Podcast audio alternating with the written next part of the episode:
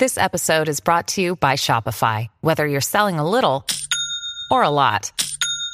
Shopify helps you do your thing, however you cha-ching. From the launch your online shop stage, all the way to the we just hit a million orders stage. No matter what stage you're in, Shopify's there to help you grow. Sign up for a $1 per month trial period at shopify.com slash special offer, all lowercase. That's shopify.com slash special offer.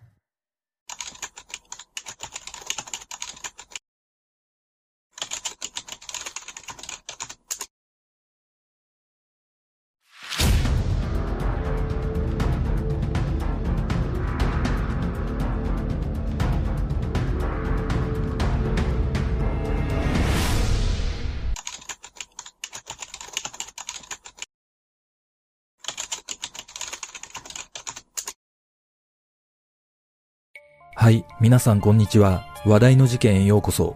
今回の考察は未解決事件、長野生産ウーロン茶殺人事件です。この事件は当時58歳の男性が毒入りのウーロン茶を飲んで死亡した事件ですが、現在も犯人像は全くわからず未解決となっています。また、このような毒物は簡単には入手できないことから、その入手方法についても謎のままとなっています。一体犯人の目的は何だったのか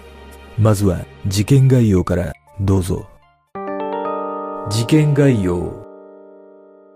1998年8月31日、長野県小布施町に住む男性 A さん当時58歳が自宅にあった缶ウーロン茶を飲み干した後、意識を失い、その後死亡する事件が発生した。その翌日、隣の須坂市にあるスーパーから変形した缶ウーロン茶が見つかり、スーパーの店長当時29歳が警察に不審物として提出したことで、その缶ウーロン茶には生産化合物が入っていることが確認され、死亡した A さんがこの毒によって死亡したことが発覚した。その後、警察は無差別殺人事件として捜査を開始し、県内全域を対象とした大掛かりな捜査を進めたが、有力な手がかりは何一つ掴むことができず、この事件は未解決のままとなっている。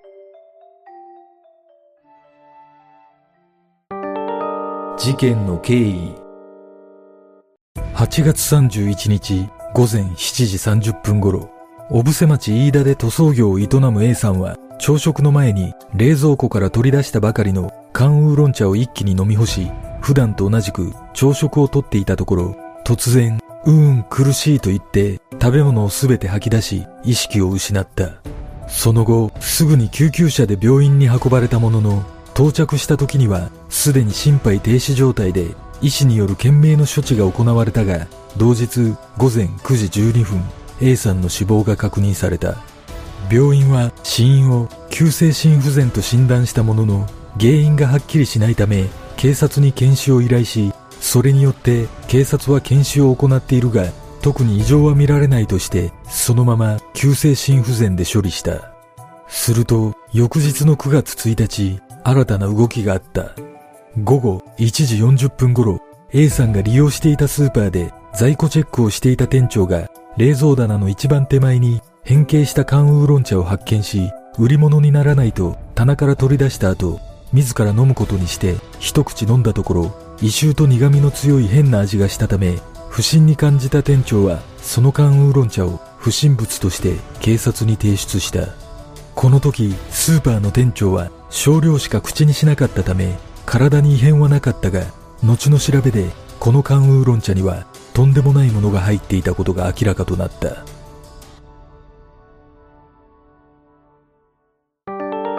警察の捜査。警察が不審物として提出された缶ウーロン茶を調べると缶の底に霧で開けられたような直径5.6ミリの穴が見つかりその穴は接着剤で塞がれた上に缶の裏に印刷された製造番号は故意に消されていることが分かった。これらのことから警察は科学警察研究所に詳しい調査を依頼した結果缶ウーロン茶の中から致死量20人分相当の約 5g もの生産化合物が検出された。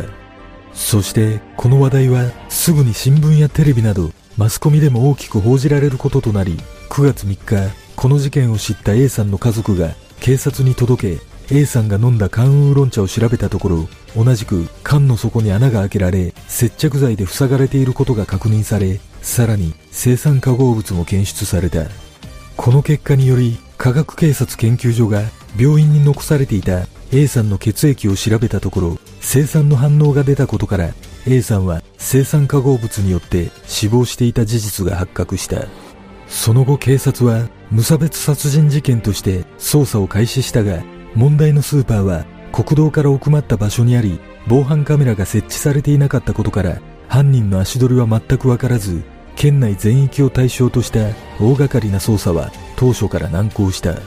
また、1950年に施行された毒物及び劇物取締法により、一般人が生産化合物を簡単に入手できなくなっているため、科学分野に精通した人物の犯行ではないかとも見られ、犯人は日曜日や客の多い日を狙って毒入りウーロン茶を置いている形跡があったことから店の事情に詳しい地元の人間の可能性が浮上したが結局犯人像の絞り込みはできずこの事件は迷宮入りすることとなった。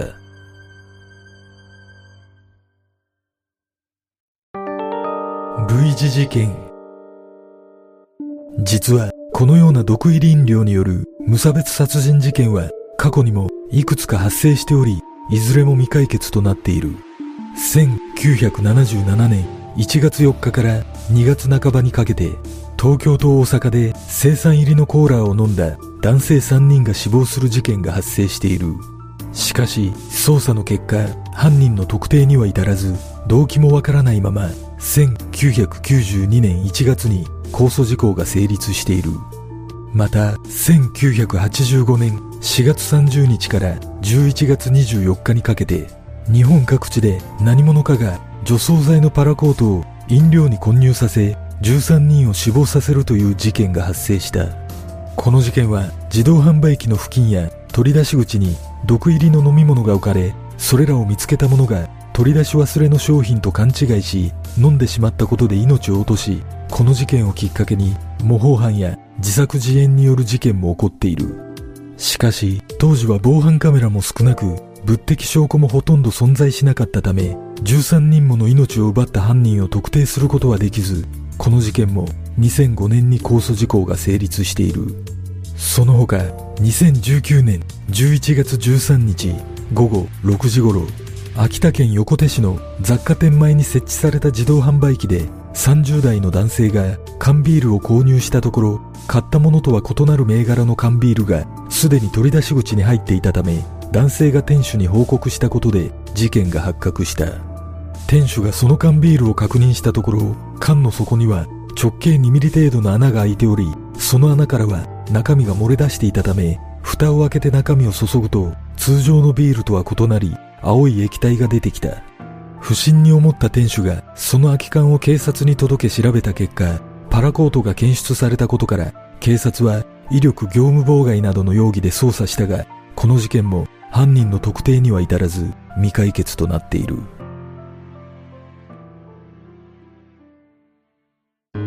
事件の真相とは生産入り缶ウーロン茶が発見されたスーパーは当時利用者のほとんどが地元の人間だったとされ、スーパーに対する何かしらの恨みが動機ではないかとも見られていたが、懸命の捜査も虚しく、犯人にたどり着くことができないまま、数年後にこのスーパーは閉店したという。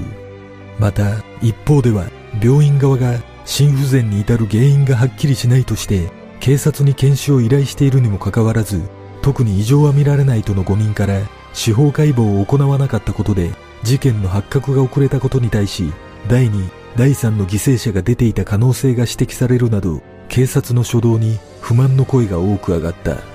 そして、この事件の報道後、現場近くの酒のディスカウントショップでは、缶飲料の底を上にして並べ、購入者も缶の底を確認するなど、事件の影響を強く受け、全国的に模倣犯が出たことからも、一時的に缶の商品が売れなくなったという。果たして犯人の目的は一体何だったのか、どのようにして生産化合物を入手したのか、この事件の真相とは？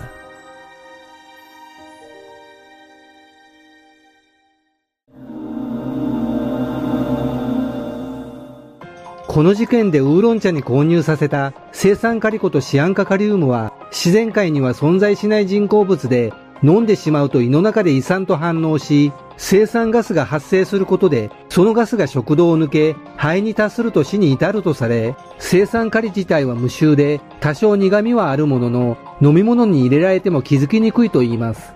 このことを踏まえると私がこの事件で少し気になることは、スーパーの店長がウーロン茶を一口飲んだ際、異臭がしたと語っていることです。このことが事実だとすれば、本来生産カリは無臭のはずなので、多少の苦味はあったとしても、ウーロン茶自体に苦味もあるため、なぜすぐに気づくことができたのか、少し疑問に感じます。